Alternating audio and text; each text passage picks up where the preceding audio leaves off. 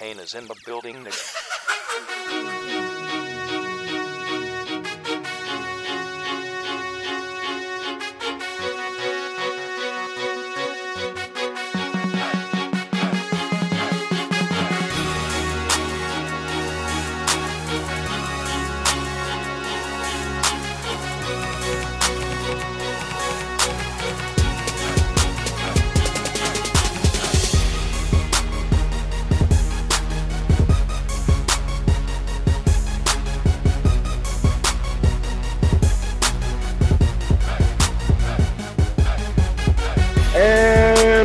welcome to another edition of the Deliberation Sports Podcast coming to you wherever you may be, however you may be listening. We definitely appreciate y'all for checking us out once again this week, man, with some more great stuff that we got up for you today.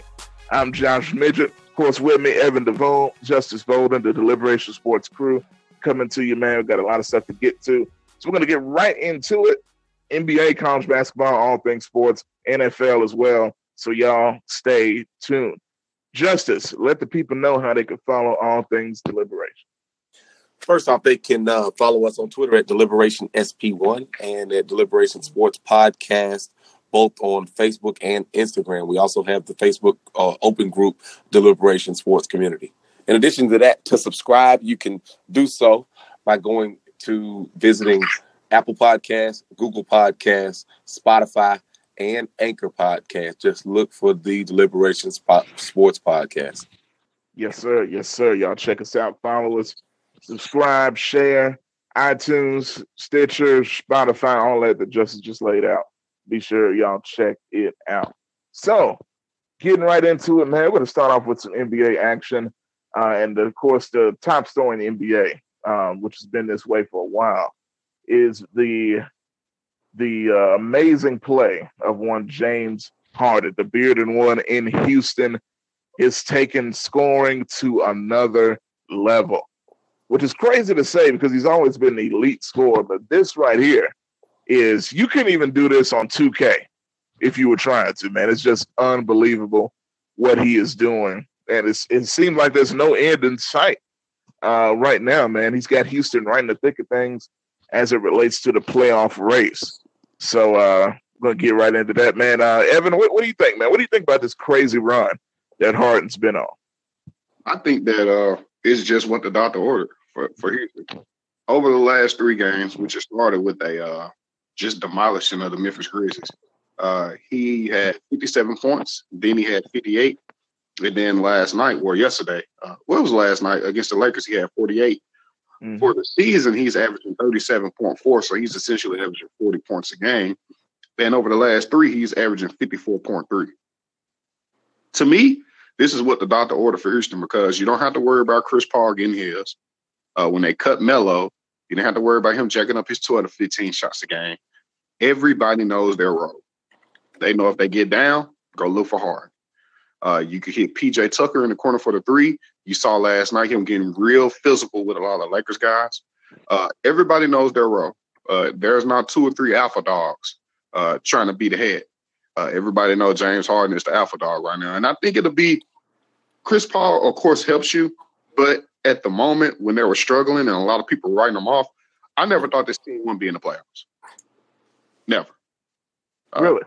No, no, if you go back to our podcast, I kept saying, man, Houston will be there. Yeah, yeah. A lot of people tried to write a team off in the first month of the NBA, and it's crazy. It's an 82 game season. So to cut them off in the first 15 to 20 games is retarded. This is just what the doctor ordered for Houston. Uh, but I'm gonna get off a little track. Uh, I mentioned to this to Justice earlier. If I'm Houston, I love it. If I'm OKC, I hate it because I'll never forget when Sam Presti decided to sign Serge Ibaka instead of James Harden. And if you keep James Harden on that team, KD can walk you still good. Uh, I just would have loved to see. I think if they would have kept their core together, they probably have a championship in OKC. Uh, but what James Harden is doing is is phenomenal. It's kind of like Kobe-ish, Jordan-like. We haven't seen yeah. it since those guys. Uh, LeBron, he's one of the greatest of all time. He doesn't put together numbers like this. He don't. Not at all. No, I don't even know if he had if he ever hit sixty. We'll we'll have to look that up. I don't think LeBron has hit sixty before. So what Harden is doing is amazing, man. I'm enjoying it. This is what the NBA is all about, man. Guys going on runs like this, man. The run he's he's putting on, man, is going to be remembered forever in the NBA, man. So shout out to James Harden, man. Hopefully he keeps balling out like this. Yeah, you know, just just thinking about it, man. I watch it. I watch the highlights, and even watching the the Laker game the other day out Houston was able to come back. And I know the Lonzo Ball injury probably had something to do with it, but still, to, to see him continuing to do this, and, and you know, he is the main focus of every defense that they play against. Everybody knows it's James Harden. This is the guy we need to focus on. We don't worry about too much else, especially when guys like Chris Paul and everybody else are hurt. He is the main scoring option. And they still can't stop him. The shots he's hitting, the step back threes, the getting in the lane, the free throws, which he's one of the best at drawing fouls. And I know a lot of people hate the way he gets to the line, which I do understand, but nonetheless, you got to respect the way he's able to consistently do that. So, all that being said, I mean, this might be the greatest run I've ever seen personally, and this is this is coming from somebody who's watched a lot of NBA. You know, from Allen Iversons, who's one of my favorite players personally, um, Kobe Bryant, guys like that. There's been a ton of great scores. It's been in the league, um, you know, throughout the years, and to say this is the best ever is just crazy. Now, I'm gonna ask you this, Evan. Yeah. People seem to not want to really put James Harden in the category of guys like Kobe. I still see different guys saying, well, you can't really put, you know, Harden in at that level. He's not that type of guy. I don't agree with that. That's just me though. I feel like he's the what this era's Kobe type of guy. But when it comes to game winners, when it comes to just being a great player, what, what, what do you think? Um, if you want to mention, get mentioned in the same breath as Kobe, you gotta go get some rings. Yeah, yeah. You, you can't be folding in the big time games. James Harden hasn't succeeded in the playoffs. Last year he was a no show against OKC. Um, it's just what he does. So I, Kobe wouldn't have folded against. I mean, not OKC, Golden State. I'm sorry. Um, Kobe wouldn't have folded against Golden State.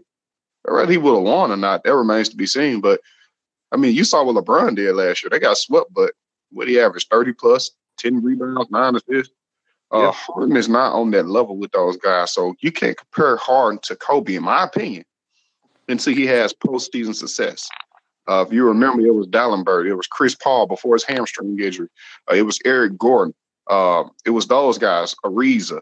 Uh, yep. Those guys were were helping uh, lead the team uh, when Harden was was was struggling against the Golden State Warriors in the Western Conference Finals. So until he has postseason success, I can't compare him to Kobe because Kobe in the postseason he showed up and showed out. Well, also though, Kobe uh, had a had a, a Pau Gasol who was an All Star. Uh, you know, he had a Shaquille O'Neal. Um, has James Harden had a player alongside him um, outside of OKC, the caliber of uh, a Pau Gasol or Shaquille O'Neal? Well, well, let me let me answer that one, Justice, if you don't mind me cutting you off. Mm-hmm. That's why I said even even if you look at LeBron last year, like I said, Kobe might have lost to Golden State, but LeBron averaged thirty plus, ten rebounds, nine assists. James Harden in, in, in some of the Golden State games was essentially a no show. I remember he went like four for twenty seven one game. I mean, it was just terrible. Well, I know he wilted he wilted down the stretch in that in that series. I think it was likely due to fatigue. It's probably just because of the way he plays. He dribbles so much that uh, I mean he he by far leads the league in dribbles. It's not a sustainable way to play. But if let me ask you this, because I know you mentioned it earlier about uh uh who OKC made a decision with. I in my opinion, Harden is more of a, a winner than uh, Russell Westbrook. He, he, at worst has taken uh, Houston to the Western Conference Finals and was, was in a game of making the NBA Finals.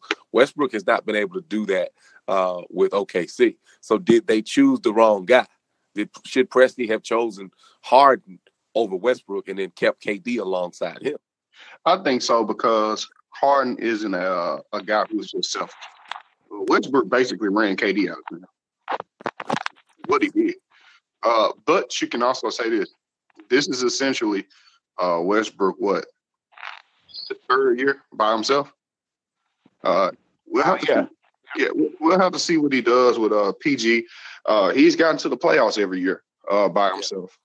Uh, so we'll see what he does with PG this year. Um, I'm not. See, once, once again, uh, he's got a guy alongside him, a young Paul George, who's you know in, in the prime of his career. He's come back from that injury. Wait a minute, now, what's that?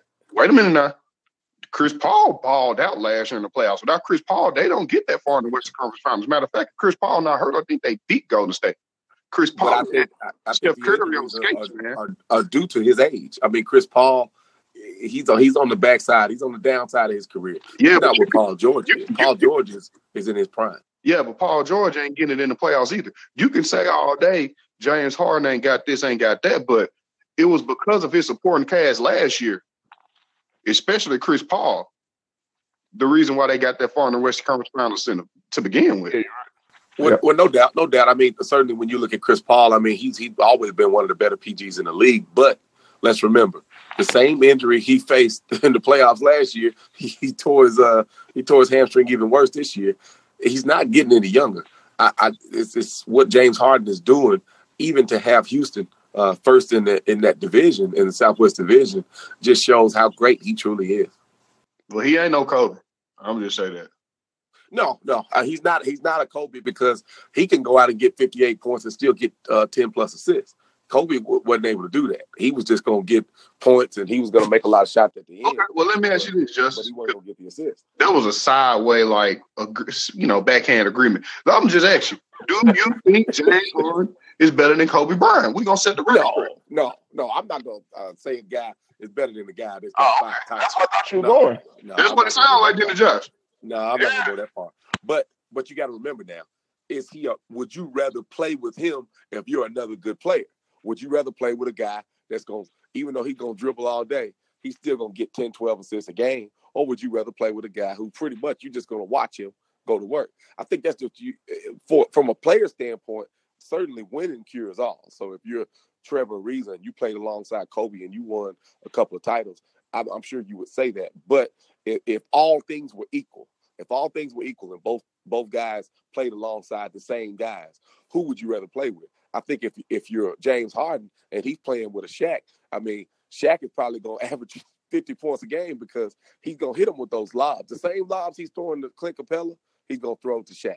And and that's where I think uh, James Harden would get the edge in terms of being a teammate that's more likable because he's essentially a facilitator as well as a scorer. Yeah, I, I, meant to correct myself. I said Dalembert. I don't know what in the hell I was thinking. Uh, yeah, now, now you, you talk about the equivalent of barbecue chicken. That's Samuel Dalembert. man, my guy Dalembert, man, you know, um, former 76ers backup. He'll uh, block uh, Yeah, you know, I mean, look, who can block a shot? Shawn Bradley probably could block a shot, you know. He get posted too. Exactly.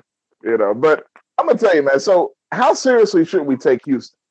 I'll put it this way because I'm gonna tell you something. I really thought when you look at last year, you know, and I know last year's last year, but they should have been in the NBA Finals. I think most would say, especially the way things were going with Chris Paul and everything else. Should we take them seriously this year, given the track record of Harden and Chris Paul, whether it's injuries or just folding in the playoffs, or is this the team that can finally go ahead and, and finish the deal? Hmm. Whoever wants to take it. Well, we can both take it. I, will go ahead and take it first. I, I'll say this. Last time Golden State played uh, Houston, James Harden let the world know nobody on that team could check. Yeah. Period. Oh, yeah. I mean, so if you get in a situation where you have a Golden State or a uh, Houston or even the Golden State and the Lakers. Because I think once LeBron come back, they'll they'll get back in the groove. You gotta respect that man. So this what is this what it boils down to me. Chris Paul is still resting. I'll rest him as long as I can, as long as James Harden on the street, even if he can come back. I won't bring him back to the All Star. If Chris Paul is healthy and Eric Gordon is knocking down his shots, Clint Capela controlling the middle, Austin Rivers was playing well. Yeah. Austin Rivers. Austin Rivers is actually playing exceptionally well. Yeah. That that team is dangerous again. But we're, we're gonna get on this later, but Boogie looked good for the Warriors, man. So hell, they just added another baller. So shit, everybody just behind the eight ball again to me. Hey, he, he did look good too, and I'm one of those guys who who uh, has been guilty of saying that he's not a winner. Though I still want to see how he's going to compete when the chips are going down, when the when the chips are tough. I want to see how he reacts when similar to when KD and uh, Draymond had their thing. I want to see if that occurs. Now, it may be that him playing on a team like that and winning, we don't see it at all. That we see a, a an engaged, motivated DeMarcus Cousins who's looking to once again, um, you know, try to secure one of those big contracts. Because if he can show that he, he could get it done with with Golden State, then I think there's going to be a team out there that's going to be willing to uh, probably give him a, him a, a, max deal. Yeah, definitely, definitely, man. And we'll see. This is going to be interesting to see how that all plays out, man. But what's also interesting, uh, as far as the NBA is concerned, is Kyrie Irving and and the Celtics. So, and not just the Celtics, but what's specifically going on with Kyrie. Now, Kyrie came out and said that he called LeBron personally and apologized for the whole situation, essentially, that went down in Cleveland between him and uh, and LeBron, and said that you know he realizes how he was acting was wrong at the time. So with that being said, okay, Justice, how do you feel about this, man? Kyrie's talking about, hey, man, I went to him as a man and apologized and this, that, and the other. What, what do you think about this? Well, I mean, number one, hindsight is twenty twenty.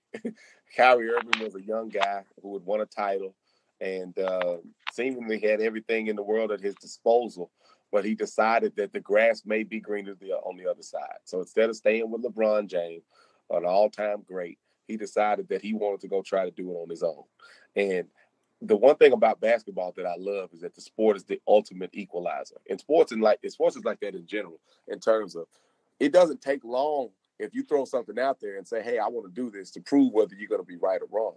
And so in this case, I just think it's refreshing because it shows that it's not always greedy on the other side, that it's not easy, but it also shows that these guys are humans because Kyrie, after essentially basically talking down on LeBron and saying, man, I'm tired of being your, your sidekick, had to come back and apologize. He had to come back and, and show uh, humility and show that he wasn't the guy.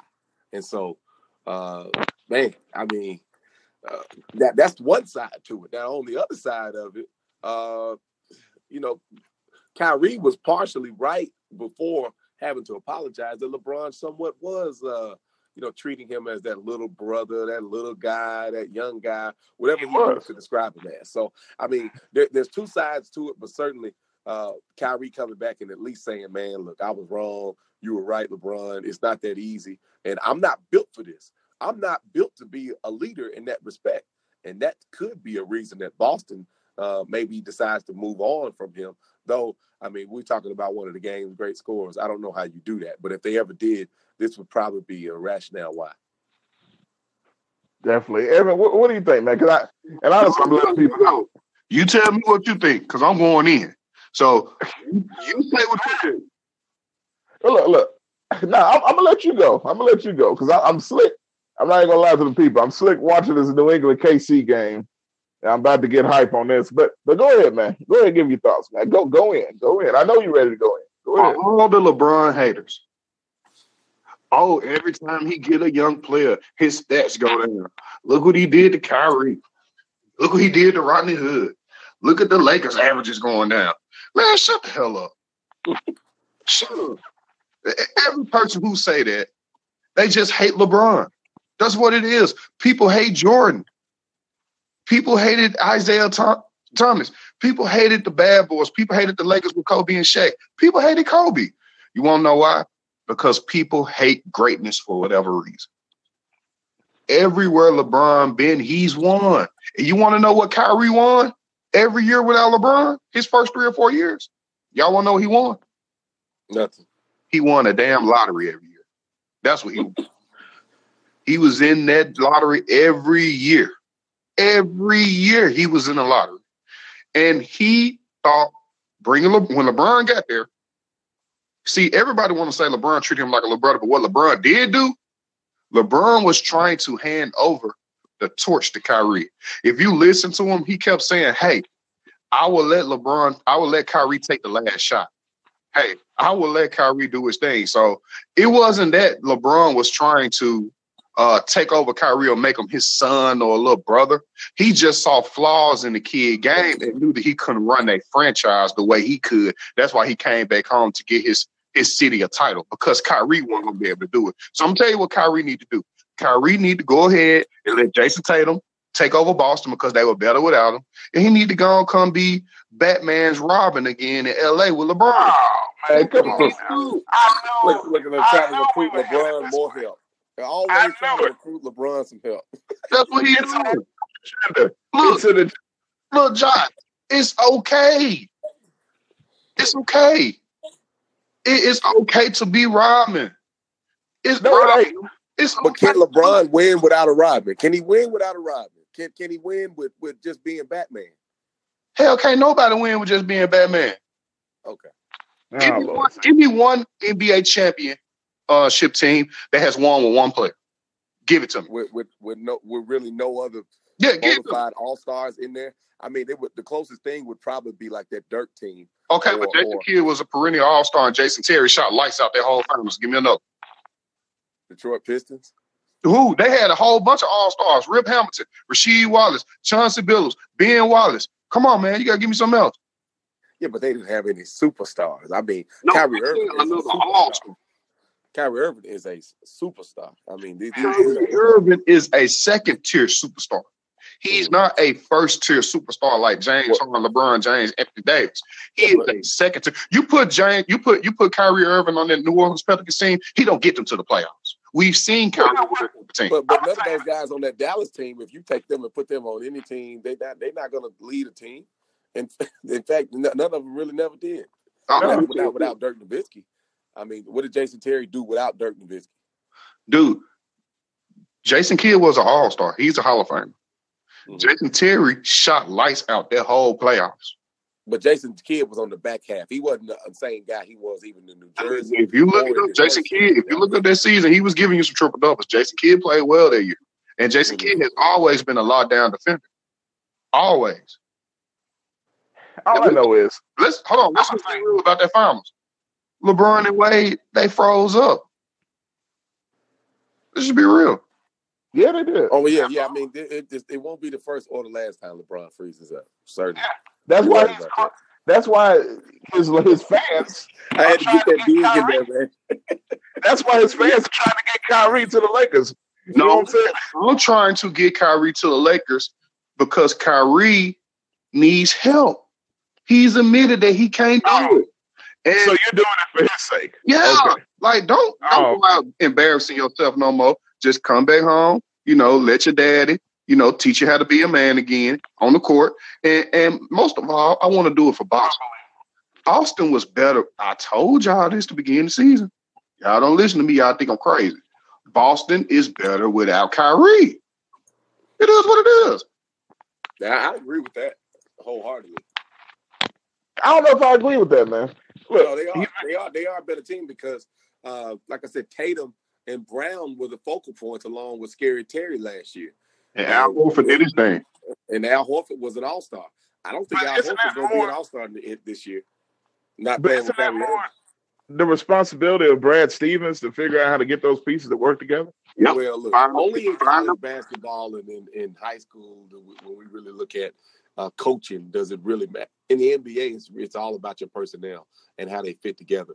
I just think that Kyrie Irving being that ball dominant guy who takes a lot of dribbles, but also is not the distributor that a, that a James Harden is, that that's just what he's lacking. Kyrie lacks the the gene to be a distributor to be able to get everybody involved because he's got more talent on the wing in, in, at the at the forward position than any other team.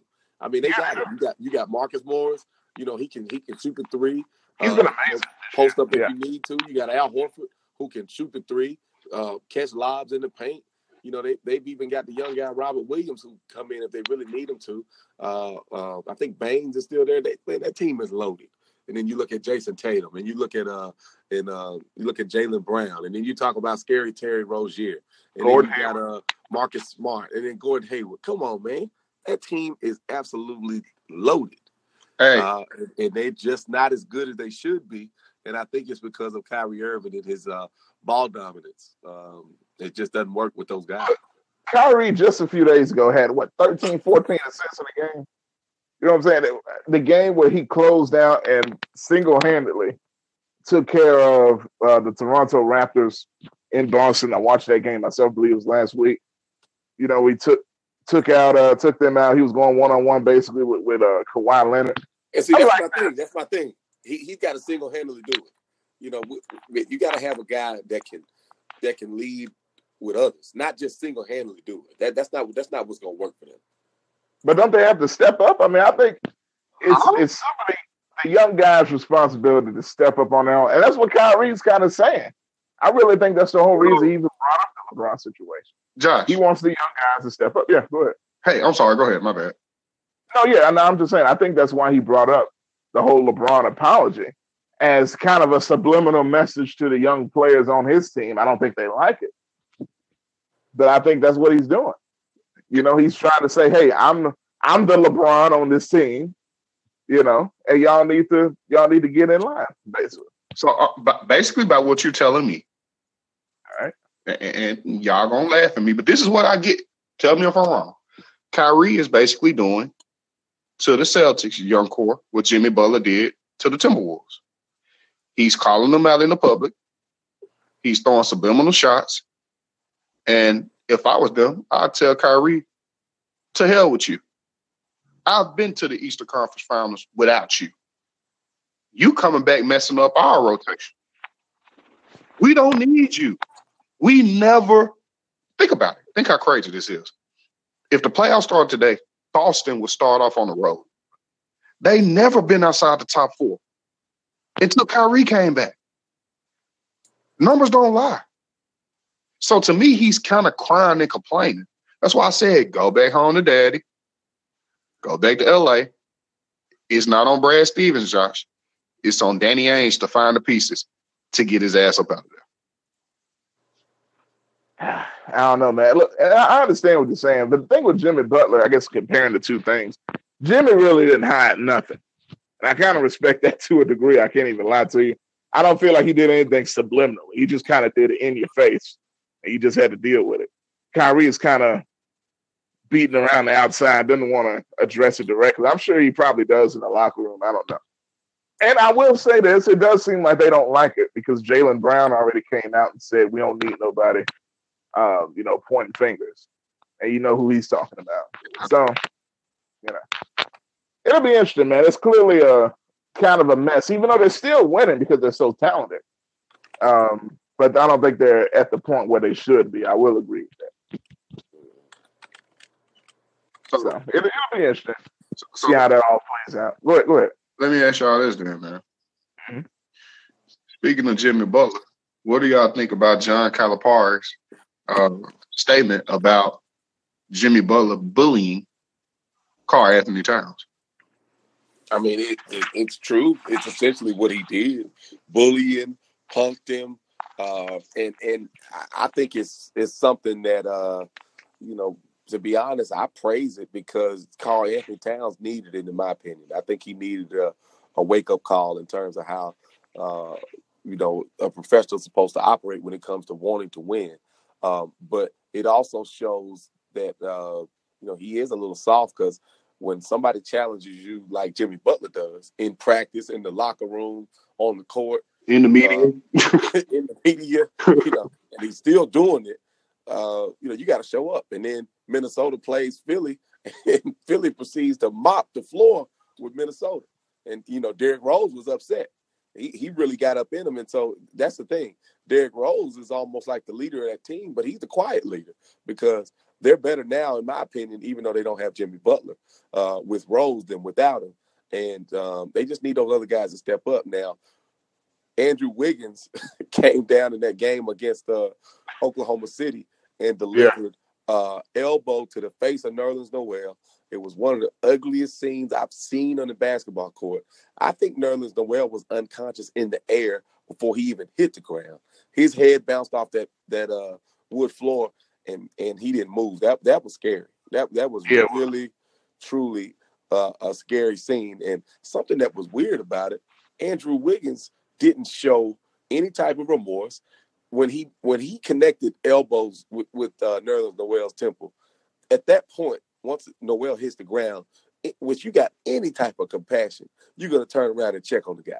Instead, Andrew Wiggins walks off almost as if he's upset that they called a foul in the first place. So I say this: that team is cursed. They're not going to win. Other than Derrick Rose going to uh, the All Star game, I, I don't care anything about Minnesota anymore because Andrew Wiggins just showed me why he's exactly who he is, which is an underachiever. Because I, I didn't like that one bit. Uh, they showing him on the sidelines and he's appearing to almost uh, be dismissive and, and it's just his whole body language. I, I just didn't like it. Um, and so therefore Minnesota goes on my shit list. Yeah, I, I, I don't blame. And then um, or maybe it was Michael. I think Michael Beasley did it too. But didn't uh, Wiggins forget his shorts or something like that one game? That's not something crazy like that. I mean, they just don't seem like they care uh, that much. I can't lie. Which I do understand Butler's frustration, and I would agree that Towns is being, you know, bullied is kind of necessary in some aspects. But the thing that got me is the whole thing with Jimmy Butler and it's all right to criticize and even to, to go in on a teammate if you feel it's necessary. But the man took Karl-Anthony Towns' girlfriend also. The rumors is he took her for a test drive. We all know what that means. So I'm like, man, come on now. There, there's only so much you can do to emasculate a brother. You know what I'm saying? You you, you can't do that. Evan, are, are you are you saying that, that that is justifiable to do such a thing? Were they married? No, no. I mean, you know, evidently he might have been planning on it. You know, putting the ring on. To him. Let me tell you something, man. I'm gonna get off this because I don't need our fan base, you know, judging me. they don't do it already. It's too late. But go ahead. I'm about to say they already know you, man. let, me, let, me, let me not say that, but to me, I'm gonna hop on Cal first because with, with us being uh, in Memphis, anytime I get the chance to talk bad about Kyle, I'm gonna take that chance. This explains why he failed in the NBA. Because he's a punk. This explains why. You're saying that a seven foot one guy got bullied by a six foot six guy. If he allowed that, his ass deserved to get bullied. We are we in the second or third grade or we're in the, we're in the NBA? Let me yeah, know. I, I, think we're gonna have to start calling that man uh, Project Pat. John Calipari Project Pat because he's trying to save Karl-Anthony. Yeah, but shit, no, you good. Look, look. I'm gonna tell you this. If I was, if I was Karl-Anthony Towns' girlfriend, I would have went with Jimmy too. Uh, he, he, oh man, come on. I mean, he can't protect her. He can't even fight Jimmy. Look, at the end of the day, with all seriousness, this is the exact reason why Jimmy Butler used to call them out. If you remember, when he first got to Minnesota, he said, Man, we got a lot of talent. And he did it professionally at first. A lot of people don't give him credit for this. He said, But these guys play too much. We got to get more serious if we want to make the playoffs. I remember that. Wasn't nothing wrong with that statement, was it? No, no. Uh-uh. He proceeded to just take over. That's what he did because he saw they weren't at that level. Since Jimmy got traded, they have got the floor mopped with their ass night in and night out. You want to know why? Because those guys don't take the game serious. Those are the kind of guys when you give them big contracts, they stop working out. They stop going hard. They are called franchise killers. And essentially, Tom Thibodeau has never gotten his ass kicked. They are coach killers They're cancer, and you got to get rid of one of them. Whether it's KAT or Andrew Wiggins, which it'll probably be Andrew Wiggins, you yeah, got to get, get rid of Wiggins. You got to get a bona fide goon in there with them, because the the stats and the numbers show the only time they've been worth anything is when they had somebody in there who get on their ass. Those guys don't take the game serious. at all. And I don't want to hear that young because you got a lot of young guys who come in wanting to win ASAP. Those Well, I guys. think, I think take Towns takes serious. it more serious than Andrew Wiggins. I mean, Towns at least when Butler left, he he got on a real hot streak. I mean, this really Yeah, just brought him played down. This brought him down to earth, to be honest. He had 30 and 10 tonight. Yeah, Yeah, he's still playing well, honestly. I mean, he had 30 and 10 because DeAndre Ayton didn't play, but he had 30 and 10. Yeah, and I thought David they Robinson. may had an opportunity to turn the corner, but uh, man, it's just it's just I don't think it's gonna happen, man. It's you know that's Now, That's that's, the our team that needs to go get Lionel Hollins. No, yes, yeah, they do, but they also don't bring your ass to Memphis trying to get Sam Mitchell back. No, we keeping Sam Mitchell in Memphis. he he will cuss them out too. Like, yes he will. nah, keep Sam my Mitchell. goodness. I just looked at the contract on Andrew Wiggins. This year, twenty five point four million. Next year, twenty seven point five million. In 2020, 2021, 29.542 million. In 21 22, 31.6 million. And in 2023, 33 million. That mean he playing no better. Oh, they- they- oh my goodness. And then at, that year after that, Karl Towns is owed 36 million. They have just given up almost 400 million dollars in, in two players that I'm not sure can can really do much. Man, y'all sure Robert Pera don't own the Timberwolves too? Well, It sounds I mean- like it. and Andrew Wiggins getting paid is I guess is better than Chandler Parsons. So, Like, he just throwing money around to the wrong guys, huh? oh That's crazy. And look, at least it ain't Chandler Parsons. I'll still rather have Andrew Wiggins than Chandler Parsons. I don't think it's even close. I mean, the only difference is he can actually play on the court. I mean, Yeah, man. Look, at least give me that twenty and you know, twenty points a night. Andrew ain't You giving you no 20, man. What I mean, what 19, 20? That's what. That's not what he does. it? I mean, he averaging like 17, but he's shooting like 39% from the field. Like, like he go like 3 or 14 and 4 or 14 from the field. He's a volume shooter. And he, It's like having it's like having Rudy Gay all over again. You know. And actually, I was a Rudy Gay fan, so let me not slander Rudy like that. he was But right. you know, man, look, people disrespect Rudy all the time. You know what I'm saying? Rudy, all those game winning shots he hit for us, man. Don't don't don't slander my guy Gay. He played well when the lights were on, but boy, when they were off, I'll never forget Mother's Day against the Clippers. Swaggy P shot his lights out, hit three, four, five threes in a row, and Rudy Gay was walking up and down the floor. I want to At fight him day- tonight. At that day, I was done. I was done with him after that. I want to fight him tonight. But are we talking about the big 26 point comeback? I'm talking about that one. I don't know. Matter- matter See, of I fact, hate you it. know what? You know what? I, I, I think I got my stuff confused. Uh, I'm actually talking about the game seven where they Oh, were playing at home against the Clippers. here. And he- and he- yeah, and he just dribbled the clock out because he wanted to get a game winning shot. And, and they they could have they had plenty of time to go get a shot and get an offensive rebound. And man, that was just deflating. But it was that series. That that was the series where they blew it. And that was, to be honest, I think that was the best year uh, where Memphis had an opportunity to really go deep, um, and and you know because he was healthy that year, and it just didn't happen. And after that, man, it was a wrap. I'm I'm I'm gonna ask you this, Josh, because I mentioned it to, just earlier. Um, Yeah. And let me know if I'm if I'm over exaggerating or not. Does Brandon Ingram not remind you of Rudy Gay a little bit, or am I tripping? Because I watched him last night. I mean, he was just. It reminded me a lot of Rudy. You know how Rudy uh, uh, give you two dribbles, get to the middle of the court, force pull up, use his length of athleticism. He'll bag you down and then hit you with that with that fadeaway. I mean, he had a lot of Rudy Gayish moves last night to me. Yeah. Very, very, yeah, very. Is, hey, is, is that a, is that a new word we can use? Rudy Gayish. But I was about to say, very. I was about to say it, it was very gayish. You know what I'm saying? Uh, you know, I don't know if anybody want to be described like that. I, it was very Rudy-ish. So I mean, I, I feel you. You know, and, and honestly, it does. You know, with the length and the ability to shoot over guys, and that's what Rudy always has this advantage, man. And honestly, Rudy, I don't know how we talk about Rudy Gay, but he's starting to play better with the Spurs now. Yeah. Uh, well, he he's finally in a system where they're going to hold him accountable, so he's Yeah. got no choice. I And don't he's think helping he's holding nobody accountable out there, man. I think he know he done after this year.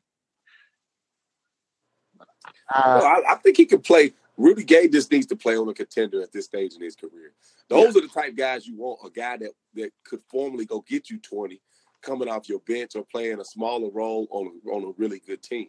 So he may just fit alongside LaMarcus Aldridge and uh, DeMar DeRozan. That's a really good front court, to be honest. I mean, uh, Aldridge he nearly had a sixty-four game this season, and DeRozan uh, he's he's just a big game hunter. He makes he makes game winners, uh, mid-range shots like like like it's in his sleep. But what's crazy about it, I agree with what Evan's saying about Popovich. I do think you just look at him the way he acts. He he seems like he's just kind of along for the ride. But to show how great of a coach he is, he still has these guys as a really good team. You know, right there in the playoff mix, um, and playing extremely well. So even with him kind of coasting, he's doing a great job. You know, Yeah. But, I, I, do. I do want to say this though. Mhm. That's a team.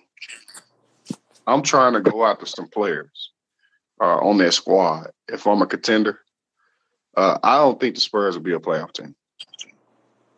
I, I might, if I want to try to make a run at Aldridge or or Rudy Gay or something, and I'm I'm one piece away, I might offer a draft pick, uh, late first round or something like that to the Spurs, uh, because they know that if even if they got in the playoffs, it'd be a seven or eight seed. They'll lose to like you know the Warriors in the first round. They're not going anywhere. Well, if the playoffs if the playoffs started today, they would be playing uh, Oklahoma City in a three-six matchup. yeah, but also they're, they're capable of beating Oklahoma City. yeah, but they won't be there because LeBron will be back in LA in a minute. They'll be right back in the playoffs. Rondo will be back. They'll be right back in the playoffs. Lonzo Ball is out for four to six weeks, but when he come back, they'll be right back in the playoffs. San Well, you know the other thing that's happened. Utah has won six straight, eight and two in their last ten. Suddenly, they find themselves just a half game out of sixth and uh, a game out of uh, fifth. In fact, if Utah keeps up this trend, they're going to catch Houston and uh, San Antonio before All Star break. Yeah, And also, oh, and then and then Oklahoma City on the flip side, they're five and five in their last ten. So they better get it together.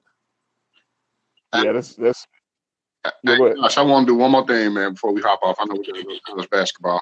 Shout out Yeah, to Derrick Rose, man. That that dude went 12 or 24 tonight, four rebounds, three assists in 38 minutes, had 31 points. Uh, this, this right after he gave San Antonio Spurs and Rudy Gay 23 and 27 minutes. That's all. Well, he's the He's the reason why I voted uh, him in the All Star game last night. I left Harden off. I should have actually went with Harden and Rose instead of uh, Rose and uh, Curry. But I, I want to make sure uh, Rose gets in there. So Oh, I thought I thought Justice. I thought you guys. I swear, I thought you were gonna say you uh, voted for Rose and and Luka Doncic. You know, no, not quite. Well, well, Doncic, uh, he would be close to getting on one of my ballots, but just not yet. He just because you got one good year as a rookie. We talked about this with Donovan Mitchell. Doesn't mean that you're an all-time great because you got to come back and play again the following year. So for for Luka Doncic, I got to see more. That team is three and seven in their last ten. He's playing a lot of minutes. You know, so really what it is, he's stat chasing on a bad team. I, I can't just say, you know, now he he hits some great shots. He gets it done. He's averaging 20 points, almost seven boards, five assists, one and a half steals, but he's only shooting 43% from the field.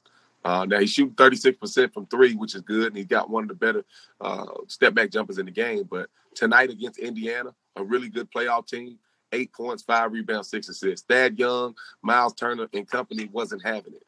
And, and we already know about Victor Oladipo and what he do does down there. And uh, so, yeah, the verdict is out on uh, Luka Doncic. good deal, good deal. I was just trying. being, in terms of being a perennial All Star. Now Yeah, he's yeah. good. He's good. Don't get me wrong. He's good.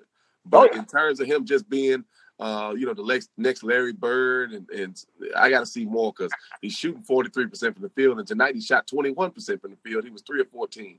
So uh, the verdict is out on Luka Doncic in terms of being a perennial All Star. That's because Darren Collison was in his, in his grill.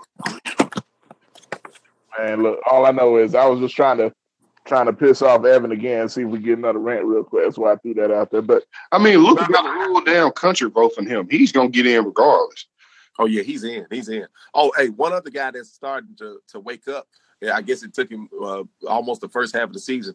Tyreke Evans uh, with, with Indiana tonight off the bench, 19 points, uh, 7 of 11 from the field. We saw it last year uh, with the Memphis Grizzlies. Uh, when he's on, he can really get it done. So they had five guys in double figures. Uh, nobody scored 20 points, but Evans led them in scoring. Then you had Sabonis and Collison.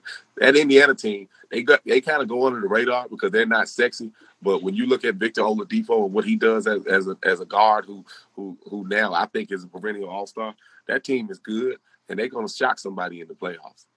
Definitely, man. And all I got to say is, I know we're going to get to NFL in the back end after this college basketball, but this New England Kansas City game is absolutely nuts. It is just insane. But uh, it looks like uh, New England about to score, right?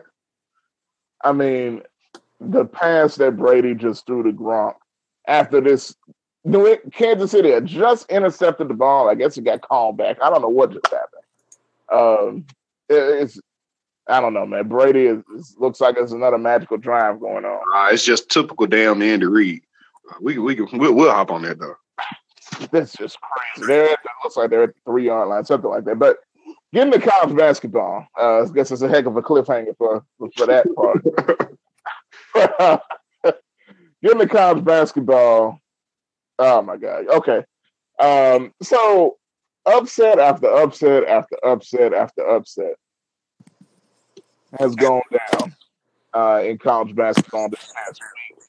Big time teams going down uh, from Duke to Virginia to Michigan, which might be the biggest surprise to me. Um, Kansas, all that stuff. Um, Evan, I'll start with you this time. Which upset surprised you the most?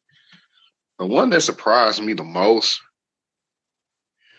um, it's so hard, man, because Duke lost to Syracuse. That's kind of a rivalry, uh, even though I can't stand Syracuse coach. Um, Virginia, Virginia lost to Duke. Uh, that's not a surprise at Cameron.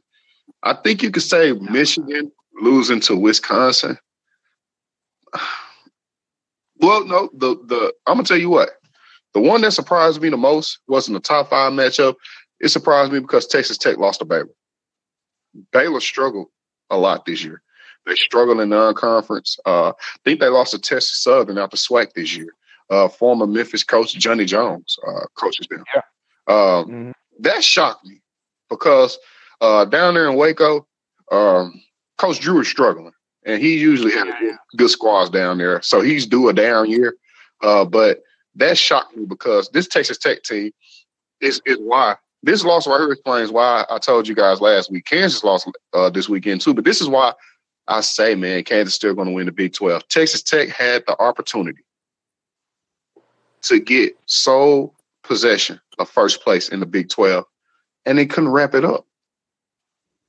Those teams just don't know how to be champions in the Big 12 outside of Kansas. That's what I'm getting. So, to answer your question, uh, Texas Tech losing to Baylor uh, was the biggest upset to me. And after that, um, the rest of them are just hard conference games, man. But I, I'm gonna say this: I do think Michigan should still get considered. Them and Tennessee are the only two teams that should be considered uh, to be number one because Michigan just played a hell of a non-conference schedule. We've talked about that uh, on a podcast plenty of times before, and uh, for them to only lose one game and demolish a lot of top teams in the country like they did, uh, that one loss don't change my mind about that.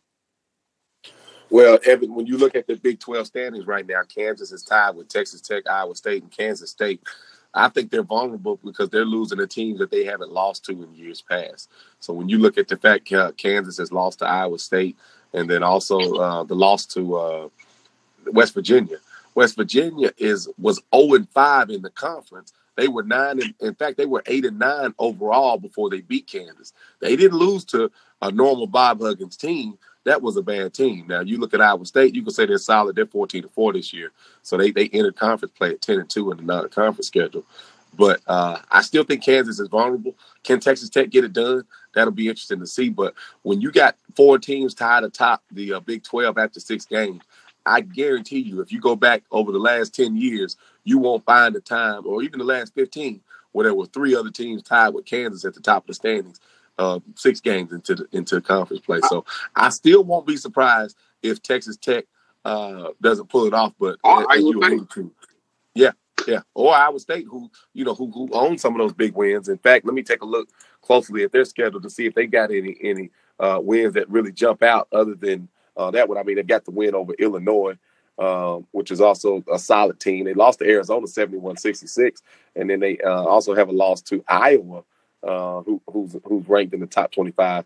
But um, certainly their losses in conference play to Baylor and Kansas State have only been by one point and against uh, Kansas State, and then on the road at Baylor. So that Baylor team may be a little bit better than we think because obviously they they've beaten Iowa State so far, and then also uh, with the big win over Texas Tech.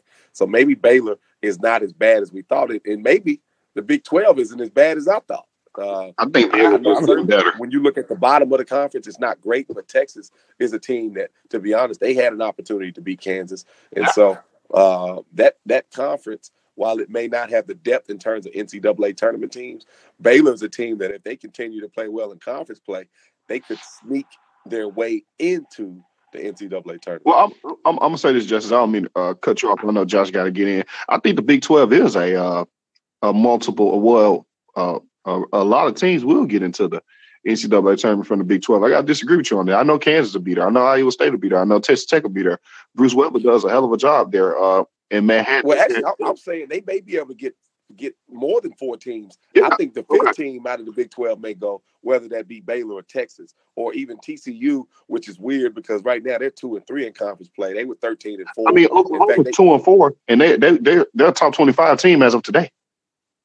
Well, I mean, that, now that shows a bias. Let, us let's keep it real. How, how, in the world are you a top 25 team, even though they may drop out because uh, they lost two games this week, one to Kansas State by 13 points, and then they lost at Texas uh, they've also had a loss to Kansas and Texas Tech. It's not that like they're losing to bad teams. Um, and then they also have a loss earlier in the season over Wisconsin. So each each time they played a, a quote unquote great team, they've lost that game. T- the, their better wins out of conference play are going to be Dayton, uh, Wichita State, USC, Creighton. Uh, so they play a tough schedule, to be honest. And then they also got to win against Florida, who is a little bit down this year. So Oklahoma's one of those teams like Louisville. They'll go out and play anybody anywhere and uh, it's probably going to help them down the stretch. But right now, they got to get things together this week, and that starts with Bedlam when they go on the road to Oklahoma State. And You know that's going to be a big game on ESPN on the 23rd. Definitely, definitely, man, and a lot of uh, intrigue around this, man. And honestly, I gotta, I gotta shout out Texas a little bit because I know kind of disrespected them. Uh, maybe me, I know I did the last podcast. Then they come out and compete uh, down to the wire right right there uh, with Kansas. Um, one of those games that maybe you know I should have saw was going to be tough, man. But you know I, I think uh, one thing I know I will stick with. I will stick with Kansas being pretenders because the the reason I call them pretenders is not just because their scale on the Big Twelve. It's the fact that they always have high expectations based on the talent level and their coach and the history of that program. Based off of that, they are still pretenders because I don't think they'll meet up to that standard. They're not the Elite Eight team. I think they're barely a Sweet 16 team because you shouldn't be close with teams like the likes of who they've lost to and who they're uh, barely beating. So that's just my thought. Well, Josh, I'm gonna say this. I mean, you can say all day that Kansas is, is, is and I know a lot of local fans gonna get mad at me for taking up for Kansas and Bill Self, but oh well. I mean, that's a guy who's been in two national championships uh, in the last decade. That's true. You know, I mean, he's getting the job done. He has early exits, but he also, you know, we're gonna talk about the bad. We gotta say that man has been to two national championship versus Memphis and Kentucky. Did he did he lose the national championship game to Villanova? Was that? No, he lost uh, to Kentucky. He he won one versus Cal and, and beat Cal one time. Okay. So I mean, that's nothing to sneeze at. That's nothing to sneeze at at all. No, no, not at all. I mean, like I said, his pass is great. That's why the expectations are always there. But this team here, I just don't see it. I don't think he's doing a great job with this team, to be honest. I understand his reputation and all that, but it's it's just tough, man. Just based on what he's seen and what he's doing with certain players in certain situations, I don't think he's doing a great job uh, with this team. I think Dedric Lawson is saving their butt a ton because he is a great college basketball player. So right. we'll see. Yeah, if he continues to bail them out, you know. But um, it's going to be interesting, man. But uh, going on here, I know. What, what, about the throwback night that took place down yes. in the American Athletic Conference? Memphis yes. State is back uh, with, with, Penny Hardaway, man. I mean, they brought back the vintage jerseys. They look great. And in fact, they played arguably their best game of the season. Uh, he had 11 assists from Jeremiah Martin, uh, Kyvon Davenport. He went to work. And then what, what can we say about Kareem Brewton? Probably my favorite player on that roster. Uh, yes. He starts out the game five for five from three, finishes with 20 points, knocked down six of 11 from Trey Land. Uh, how good has Kareem Brewton Jr. been uh, once Penny Hardaway made the adjustment to insert him into the starting lineup alongside Antwann Jones? I tell you, that's what we've been saying, Justice Evan. I think we all kind of said that with Brewton. I know I have. I feel like Brewton was has been kind of put on the back burner for the sake of the younger players and getting them acclimated. And I kind of understand it, but I think all that being said, the timing to put him back in the main roster and getting him some major minutes and let him be a player, I think it just opens it up for everybody else. Um, you know, and something about those jerseys. Keep the jerseys all year. I ain't starting none of the other jerseys. Keep the Memphis State jerseys. They look great. And something about the swagger when they put those things on. And I, I gotta say this again. That those are the jerseys that I've been posting this on and off over the last few years. I've always said go back to those jerseys because you got the huge leaping lo- uh, tiger logo on the shorts, the Memphis font, the traditional Memphis font that they need to go with. Those are the jerseys. Only thing they need to do now is is add in the, the road blues and the alternate grays that I don't think were worn since the Tigers lost to Drexel in the uh, NCAA tournament. Back, uh, this was the final season, I believe, for Lorenzen Wright before he declared. And and to be honest, uh, I think Larry Finch may have uh, played, coached one more season. But those are it. So if you're gonna keep the state on there or take the state off, that's the replica jersey. That's the jersey they should wear until the end of time.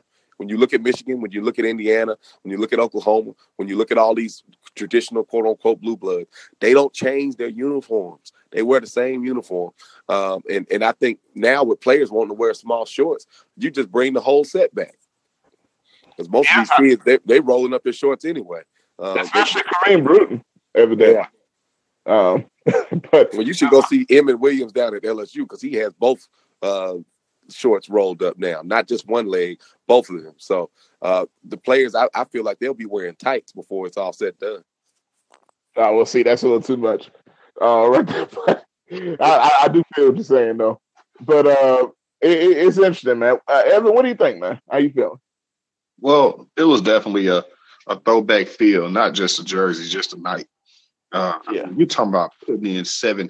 Just think about this. Last year we struggled to get 3,000 butts in the seats. Yesterday, Memphis had 17,000 for SMU team who probably won't even make the NIT this year.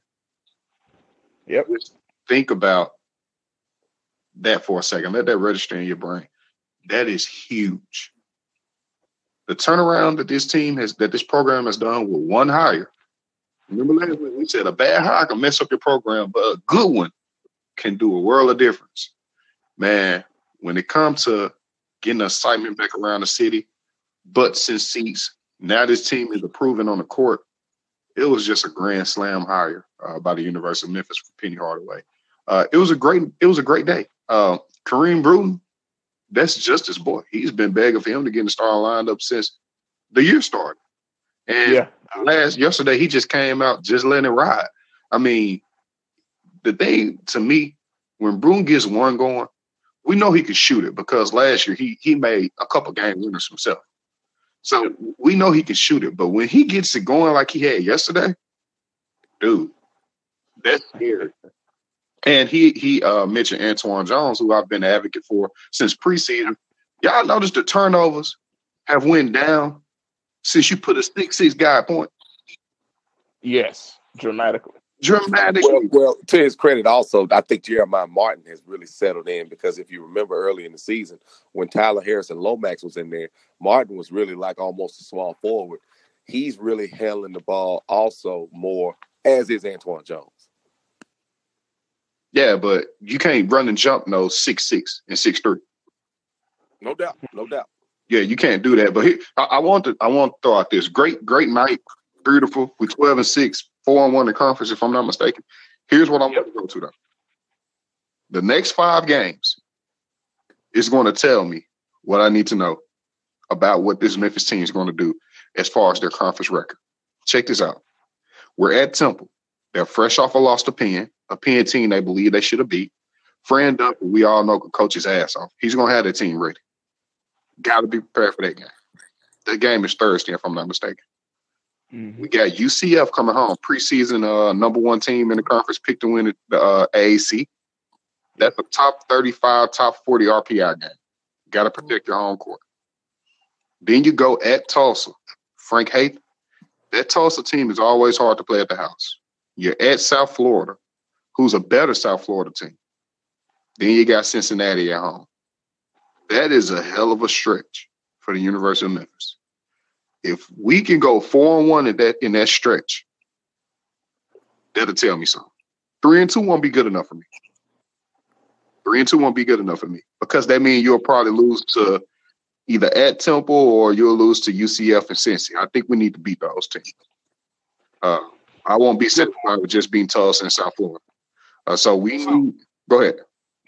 No, yeah. So to your point on that, let me ask you this just about this team, right? Um, Evan first and Justice. So where are we are now, well, what the Tigers are right now, do you feel like some of the bad habits are beginning to go away? Are we at the point, or the Tigers at the point now where you can feel more reliable about who they are consistently? Because that's one thing Penny's been preaching over and over: hot starts, consistency, pressing, getting turnovers. All of that was encompassed in that game against SMU, a team that actually had the same record as the Tigers did, at least in overall record going into that game is that a good measure of how this team has improved and continues to get better going into the back half of the schedule, or what? How, how do how do you feel? I look at it like this: whenever you hold a team scoreless for the first six or seven minutes, you're doing something right. And yeah, for a team that gave up 100 points uh, and, and gave up 90 plus points uh, multiple times in the season, that is huge. But mm-hmm. I'm going to hit you with this: the players are just being held more accountable if you've been around the basketball circles, they say the best teacher for basketball players is the bench. The bench. Yep. Nah, he's sitting that ass down. If you don't want to do what I tell you to do, then come sit next to me and the coaches. And when you get your mind right, then we'll put you back in there. So he's just holding these guys more accountable. A lot of these guys was given roles instead of earning them. You're right.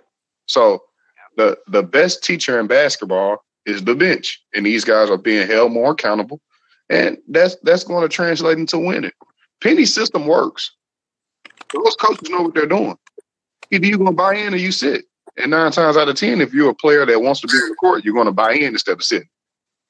Yeah, and let's remember that backcourt went from being uh, five eight, five ten, uh, and six three to now.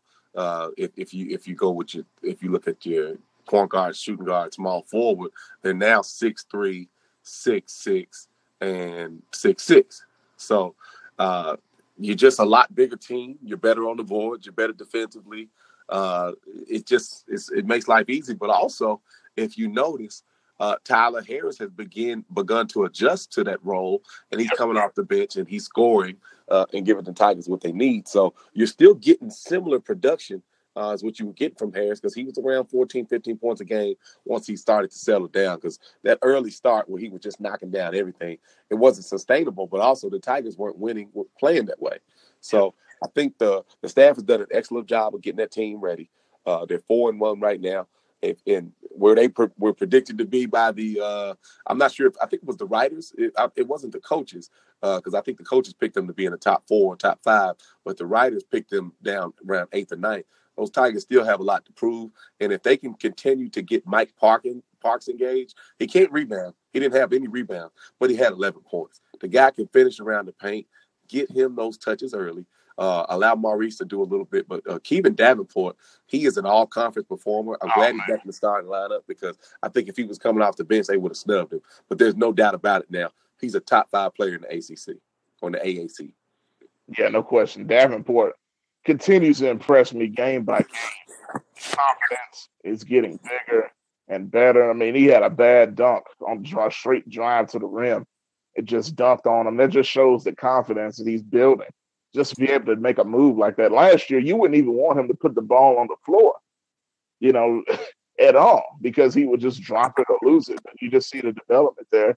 And I gotta you gotta give Penny credit for development, even with a guy that's not technically his. He's growing his game and developing his game. Um, just in the little time he's had him. So even near Thornton, man, Thornton had a good game.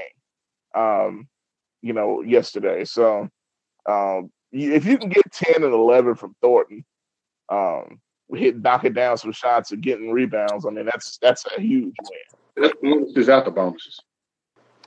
And I think that team is dangerous. If they do what I think they're going to do, and, and, remember now, I predicted that team would win uh, 14 and 2, 13 and 3 in the conference. And I've got them uh, making a run, making a run at that AAC, not only the regular season title, but remember, the conference tournament is going to be held in Memphis, Tennessee at FedEx Forum.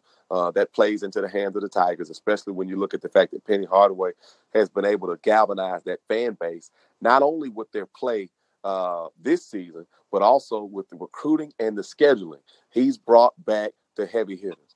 Georgetown is likely going to be back on the schedule. Tennessee is already locked in. Ole Miss is locked in.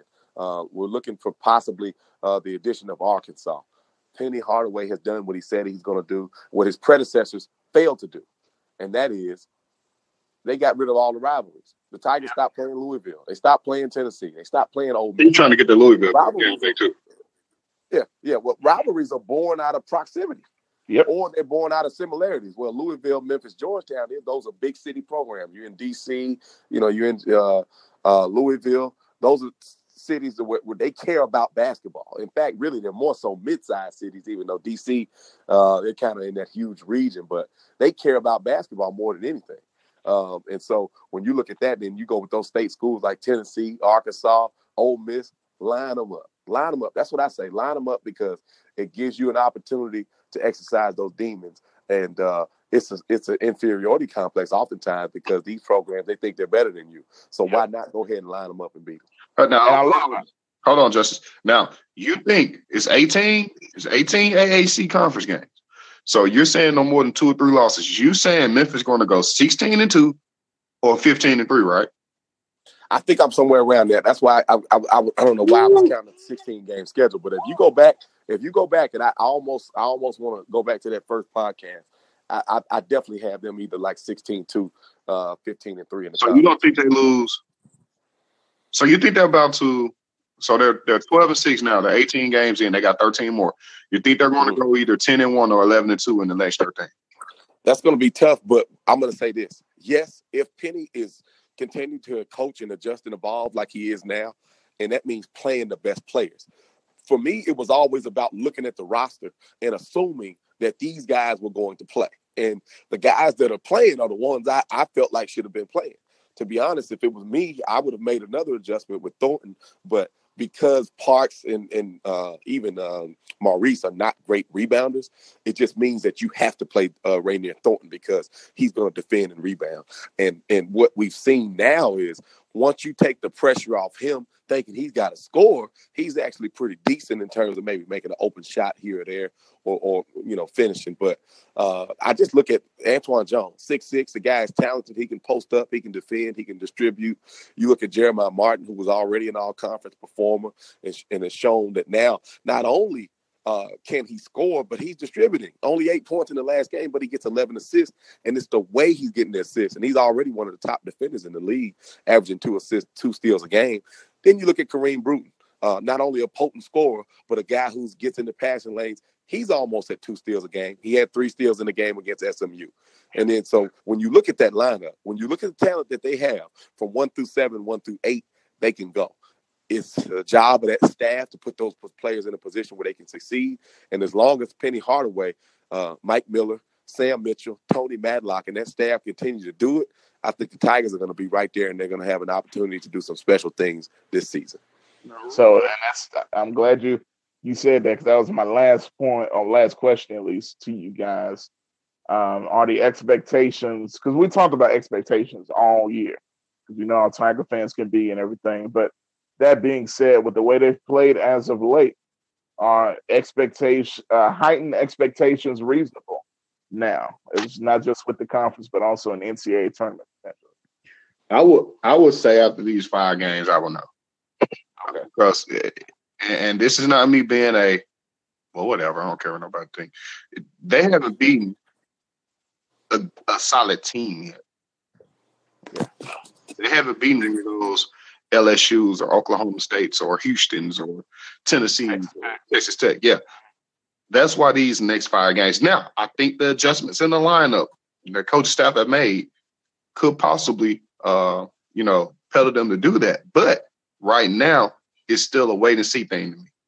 Uh, because these next five games that I that I mentioned, they're not going to be easy. Yeah, we beat to- we beat Tulane, we beat East Carolina. Those have been two of the weaker teams in the last five six years in the AAC. And and we had a great game against SMU, but SMU has faced a lot of injuries. They weren't at full strength. So we need to see what they're going to do in these next five games because not even two weeks ago, they just got embarrassed at Houston. And that's the team you're going to have to go through if you want to win the AAC tournament at your house. So, now, if I'm not mistaken, in that Houston game, did they go with this same group that they're going with now? I, Were they playing the same way? I, it almost feels like there's been an adjustment in terms of. I still feel like uh, Davenport was coming off the bench, and if Jones was playing, he he didn't get the minutes in that particular game. Well, maybe they just walked into a buzzsaw. They did. I think it's a little bit of both. Now, they made some adjustments because Jones was playing more at that point, but I do think Davenport was still coming off the bench because I remember the next game, Penny started All the senior, and that was yeah. that was terrible. But it was. I just think, give me these next five games before I hype them up. Like I said, we go four on one these next five games. Hey, pump them up, but I'm going to hold my my reservations on if they're going to be a you know one of the top two teams in the AAC because they haven't shown it yet. They just haven't shown it yet. Now the lineup is intriguing. I love it, but you can like things all day until you see it produced. Uh, I got to hold reservations. Definitely, definitely, man. And no, we just got uh, a few more minutes, probably about 20 minutes or so. Want to get to since everything is now final. Uh, if you guys can can see, goddamn, uh, it is unbelievable. The New England Patriots are the AFC champions. They just uh, finished defeating the Kansas City Chiefs in a classic. Um, both games were really good, I think honestly, man. Um, you, you know, we have the champions, we have the Super Bowl that is set. The Super Bowl will be the New England Patriots and the Los Angeles Rams. Ironically, this is um, the first team that Tom Brady played in the Super Bowl was the St. Louis Rams uh, against Kurt Warner and those boys. So now, back in his career, he's playing the Rams again. Now they're in uh, Los Angeles. But man, Evan, what do you think, man? Uh, I guess we can start game by game here. Um, we can start off with the Patriots. Yeah, let's start with this game that just ended, man. How, how you feel about it? Uh, I mean, Brady, he, went 30 or 46. He, he aired it out almost 50 times. Uh, he threw for 348, so he basically threw for 350, but he only threw one touchdown and uh, had two interceptions. Uh, Sony Michels, uh, he had 113 yards on the ground, averaged four yards a carry with two touchdowns. Um, I mean, to me, if you're Kansas City on the road, you, you got to at home. I'm sorry, if you got New England on the road and you're Kansas City at the house, you got to win this game. There's there's no ifs ands or buts about it. You got to win this game. So to me, we're used to Brady and them doing this. We used to Brady and Belichick figuring it out, winning the hard games. You know, every year people want to say, I think I said this on the radio uh, at the beginning of the season with, with you, Josh, and I think we had Isaac Arrivals on. And people were saying New England is going to be done. This is the year that they're going to mm-hmm. fade away. And what I say, I said, no, it's not. They, they do this every year. This is literally what they do. Um, one thing that I do want to say though, it seems to me like Patrick Mahomes went toe to toe with Brady. He was 16 to 31. Yes, he, he had 300 yards throwing. He had three touchdowns with zero interceptions. All right. This to me is more about Kansas City and their head coach, Andy Reid, not being able to seal up the big game year after year after year after year. Three things you could bank on Death, Texas, Andy Reid not winning the big game. He never had. never had. It looked like it's crazy. That is crazy. As long as he's coach, he hasn't won the big game. Um, hey, I, hey guys, I, I, hate to cut you off, but I got to say this. Evan, I love how you uh, integrate that uh, statement in. You you could throw in anybody in there. Death taxes. I look, I smell a t-shirt. That's all I'm saying. But uh, death taxes and insert, insert. Evan uh, something. Yeah. I mean, but it's it's true though. I mean, yeah. he does it every year. This man has one of the best. Re- hey, if he's coaching in the regular season, I'm hiring him all day, all day, because his team has one of the best regular season records all the time. But I don't want to just you know kill Andy Reid. This was a great game, classic, instant classic. But I think we saw today what we already knew. Tom Brady and Belichick is probably the best coach quarterback duo of all time.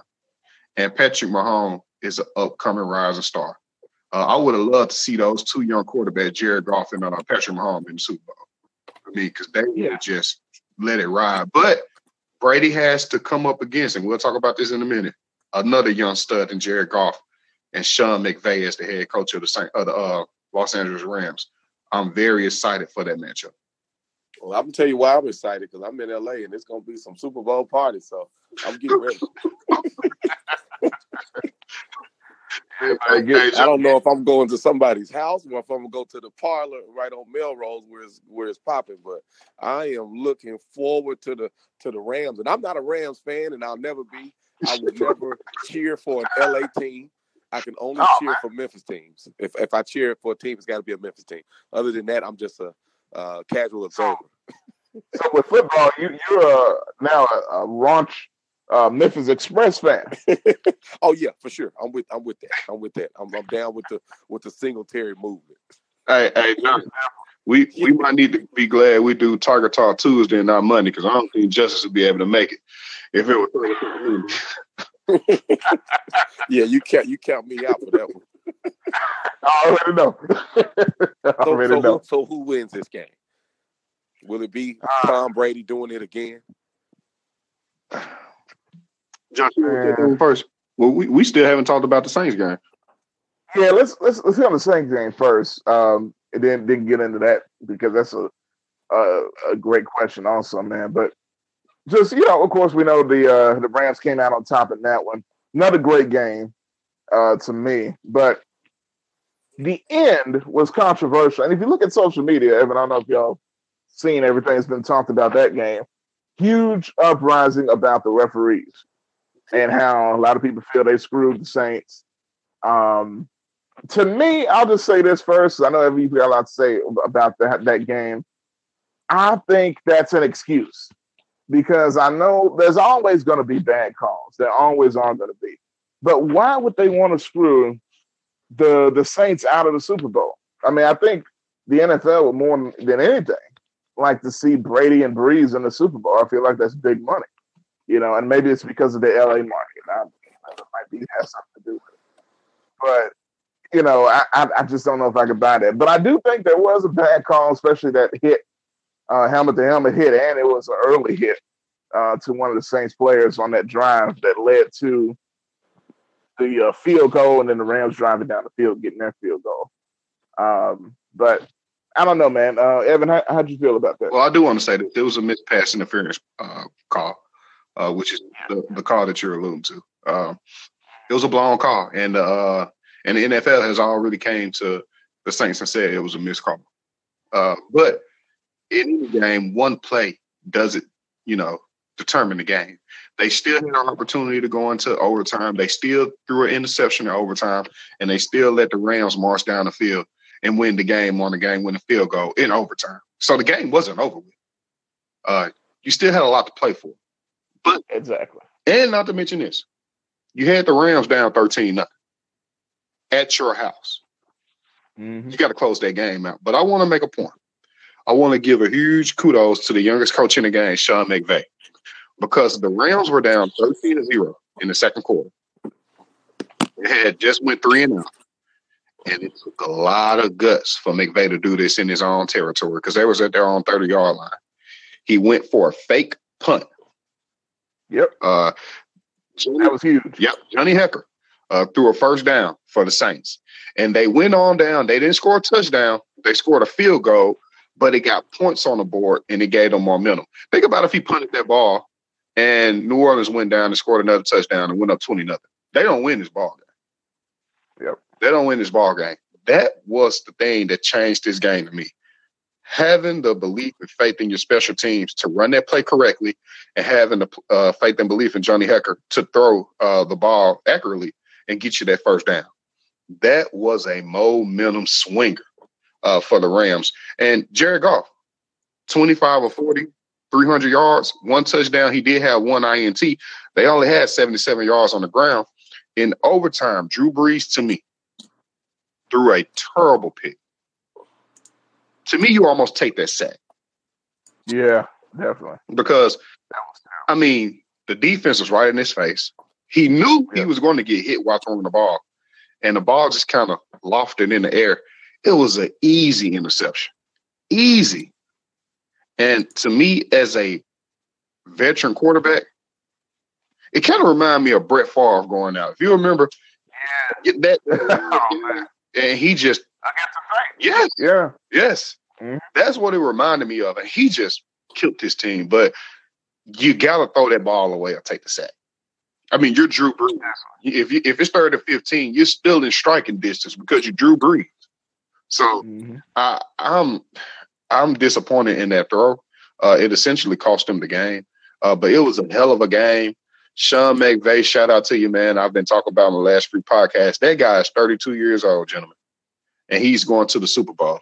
And it just tells you from Memphis, anytime I get a chance to bag on the Nashville guy, I will. It just tell you how bad Jeff Fisher was was with the with the Los Angeles Rams. He was terrible. He was terrible with the Titans. He was terrible with the Rams, man. Because McVay at 31 came in, took his team to the super uh, to the playoffs, took them to the Super Bowl. That team is to me the best team in the NFL, and I got the young quarterback and the young coach upset the future Hall of Fame coach and quarterback in the Super Bowl. Oh, wow. Patriots. Hey, oh I'm, I'm, glad I'm not the only one that's got somewhat of a disdain for Nashville. appreciate that. Appreciate that plug. Look, first of all, first of all, I, I got to clear one thing up. The Titans would be in this position right now if Mariota was healthy. That's all I'm saying. Look, let's let's you know I'm, I'm gonna go on and move on.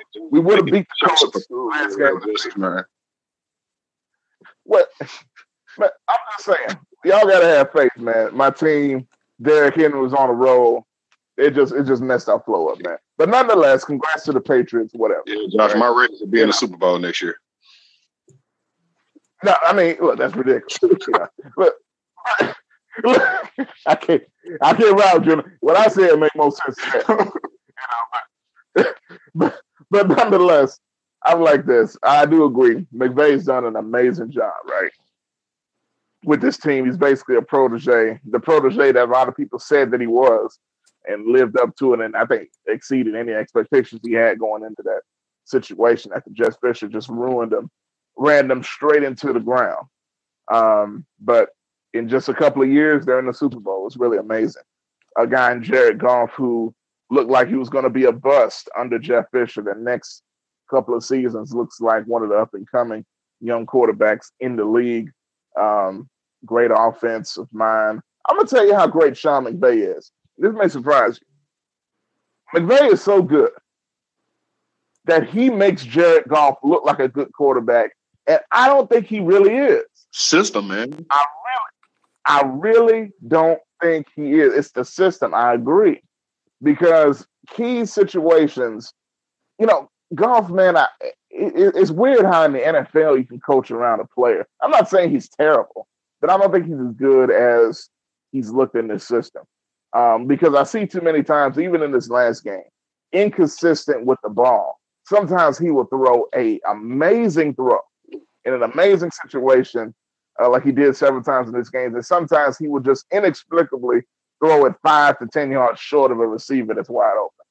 I think you know McVay is has done a great job managing him and putting him in the best situation to succeed, which is what a coach is supposed to do. Um, you got Todd Gurley, you got C.J. Anderson, and who would have expected him to be as important as he's been? He's been on two teams um, this year, right? Yeah, two. This is third, third team. this year. Uh, yeah, uh, which is just insane. He was with the Raiders. Uh, you guys. Um, he's blessed in that situation. Yeah, yeah, definitely. Shout out to Jon Gruden, one of the many good players he got rid of um, for the Raiders, and um, and everything going on there. But he's been uh, a big help, especially with Gurley. Hasn't been particularly healthy in this playoff run, but he's given him a lot of rest to come in and, and hammer his way through the defense. Um, so, all that being said, um, I think it's a great, great story, and it's going to be a great game in the Super Bowl. But the thing is, the Rams defense has got to step up. True. Because even in this game, early on, just like you were talking about, you made a Facebook post about it, Evan. Those the Saints blew that themselves. They should have been up twenty-one to nothing. Yes, you got to score touchdowns in the red zone. Yes, they had two opportunities. They just they dominated the ball in that first drive. Got a field goal at the. I guess you can give the Rams credit. I guess, but I didn't like the play calling down there. Uh, they get an interception and basically only have to go five to ten yards, and they can't do that. Gurley dropped the ball. Yeah, Gurley, yeah, exactly. He dropped the ball. So, all of that being said, um, the Rams, uh, you know, they they kind of lucked out in some situations, but they were well coached. Sean Payton did not do a great job in this game. Not at all. You see too many instances where he blows games trying to do too much. I'm gonna tell you one thing. You may not notice Seven because the, the Saints ended up scoring a touchdown. I forget what drive it was, but that quarterback Hill came in, and they put Drew Brees out at wide receiver or something. They were at the goal line, and they tried to run this overly complicated play when you're two yards away from the goal line. And I'm like, what is this? You, you're trying to be too cute. And you see Sean Payton does that all the time. Down the throat. Yes, just run the ball. You got those running backs. Just do it. And they still got lucky with the touchdown because evidently Sean Payton wanted to get that uh, Hill kid a touchdown some way, um, and he ended up scoring. Uh, but all that being said, kind of reminded me of uh, Mike Norvell. Man, dude, man, you just took the words right out of my mind, man. Like I didn't want to say it because we're on the NFL, but man, that is Mike Norvell all the way. But I will, yeah. I will say this. This is why I feel like, man, the NFL Super Bowl would be great this year. Because at any mm-hmm. time of the year, uh, you could just walk up to a random person and they'll say, you can ask them, you'll say, hey, who's the best team in NFC? Who's the best team in the AFC? And a lot of people would have said, in the NFC, give me the Rams. In the AFC, give me the Patriots. To me, the two best teams, and I think the, the top four teams in the NFL was in it was in the conference championships. Yeah, they were. To me, the two best teams in the NFL are in the Super Bowl, and it's going to be a hell of a matchup because Brady and those guys might uh, be able to score on the Rams, but they're not going to be able to yeah. stop the Rams either. So no, not at I'm all. definitely excited about the Super Bowl, man. I'm excited a ton, and just think about it. You got the the man himself, Bill Belichick, and you know the legend, um, you know, in Tom Brady. Both of them legend, the legendary combination, coach player combination, and against the young up and coming protege in Sean McVay and his system quarterback as well, uh, Jared Goff. You know, and some people even argue, even though I think Brady has an innate clutch gene that you cannot teach. But that being said, I do think he flourishes in the system that Belichick has. Yeah. Which is why he does what he does. It's not taken away from Brady because, like you said, certain things you just that throw to Gronk. Um, in overtime, was it? In, in regulation, whatever. Um, was just unbelievable. Um, how he makes that, how Gronk still makes big plays as he's injured all over his body and still uh, does clutch things. There's certain things you just can't take away. But the system has definitely been to Brady's be- benefit uh, to the same extent with uh, Jared Goff. So we'll see, man. It, it, even um, I, I know we're going to close out, but it's it's even shown when Brady was injured or he was out four games with the with the flat gate. The backup quarterbacks always win. exactly. Yeah, you're right. Um, and then you know, I think that's why oh boy that's with the the 49ers is going to be uh, a bust with them. Even though he's played decently well, but he ain't worth that that contract, man. And that all these excited 49ers fans are going to find out next year. That's just a whole nother thing. But um, we'll see, man. I just hope the one thing I hope, and I worry about a little bit, will the stage be too big for the Rams? Because at one point they looked shook in New Orleans. Goff looked shook. That whole team looked shook in that loud Mercedes Benz Superdome. Hey, it's just one of I want to say this. In uh, the Super Bowl, they won't be on the road. It'll be a, a neutral game. Uh, you won't have to be looking at uh, fifteen to twenty thousand fans, just or, or, even more than that. I'm sorry, uh, just oh, yeah. screaming at you. So it'll be kind of neutralized. So I mean, but this is where stars are born. If you're Nick exactly. if you're Goff, if you're the Rams, I mean, don't don't don't forget the Rams got some heavy hitters on deep. So let's not forget that this is where stars are made. If you could come out and knock off one of the best, if not the best, quarterback coaching duo the NFL has ever seen, you put yourself in the elite company. Definitely. Definitely. I agree. 100%, man. And we'll see. Um, and I got to ask this last question to you, Evan, um, before we close. If Tom Brady wins this Super Bowl, and he beats he closed you know closes the door on another Super Bowl championship, beating the very team he beat in his first Super Bowl. Is there any chance that he decides, okay, what else can I do? I would quit. I would. I don't know. I wouldn't quit. I retire. Um, one thing about it in the NFL, if you could leave with your rings, your money, and your health, yep. you want to get out of there. Uh, essentially, yep. if he comes back and win another one, I mean, if you go on social media now, you got people talking about we should boycott Brady and the NFL. I mean, they're, they're joking, of course, but they're just saying they're tired of him. People grew tired of Jordan. People got tired of watching Jordan go to the finals.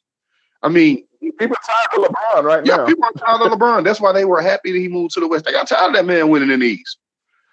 Yeah. So um, something new would be good for the NFL. I, I agree with that. But I mean, leave with your health, man. You're rich for life. You got your rings. You're arguably the greatest quarterback in, in the history of the NFL. To me, you are. Uh, your first ballot Hall of Famer. Uh, go ahead, man, and enjoy the rest of your life. You got a beautiful wife. Uh, go ahead and just uh, enjoy the rest of your life, man. Yeah, I agree 100%, man. Him, health, and, you know, a lot of people call him the GOAT and all these rings. I mean, if you win another one, I don't know what else you can really say. Right. Um, and this is coming from a person myself. I've never been a Patriots fan. I've never cheered. I, I see. That's what I'm saying. I never cheer for the Patriots. I was rooting so hard while we're doing this podcast in my mind, trying not to scream uh, for the Chiefs to win this game. But you can't deny. See, that's what greatness does. It get greatness is to the point where you can't deny, even if you hate them, that they're great. Yeah. You know, and that's that's, that's the point. They're the Patriots. Yeah, absolutely. always, man. So we'll see. And I can't deny that it's always interesting when they're in the Super Bowl, no matter how many times they seem to keep doing it. Because you want them to lose so bad. Yeah, exactly. exactly. I'm literally texting with a Patriots fan at this moment that is uh, getting on my nerves. So uh, with that with that being said, man, um, another great addition the Deliberation Sports Podcast. Uh, Evan DeVoe, Justice Bolden, myself, Josh Midget, man. Y'all be sure to subscribe anywhere you can. Uh, follow us on Twitter at Deliberation SP1 on Twitter to find out more about uh, the Deliberation crew, man. Um, and uh, Facebook, Deliberation Sports Podcast, all that stuff. Same on Instagram as well. Uh, keep up with the show. Subscribe, subscribe, subscribe.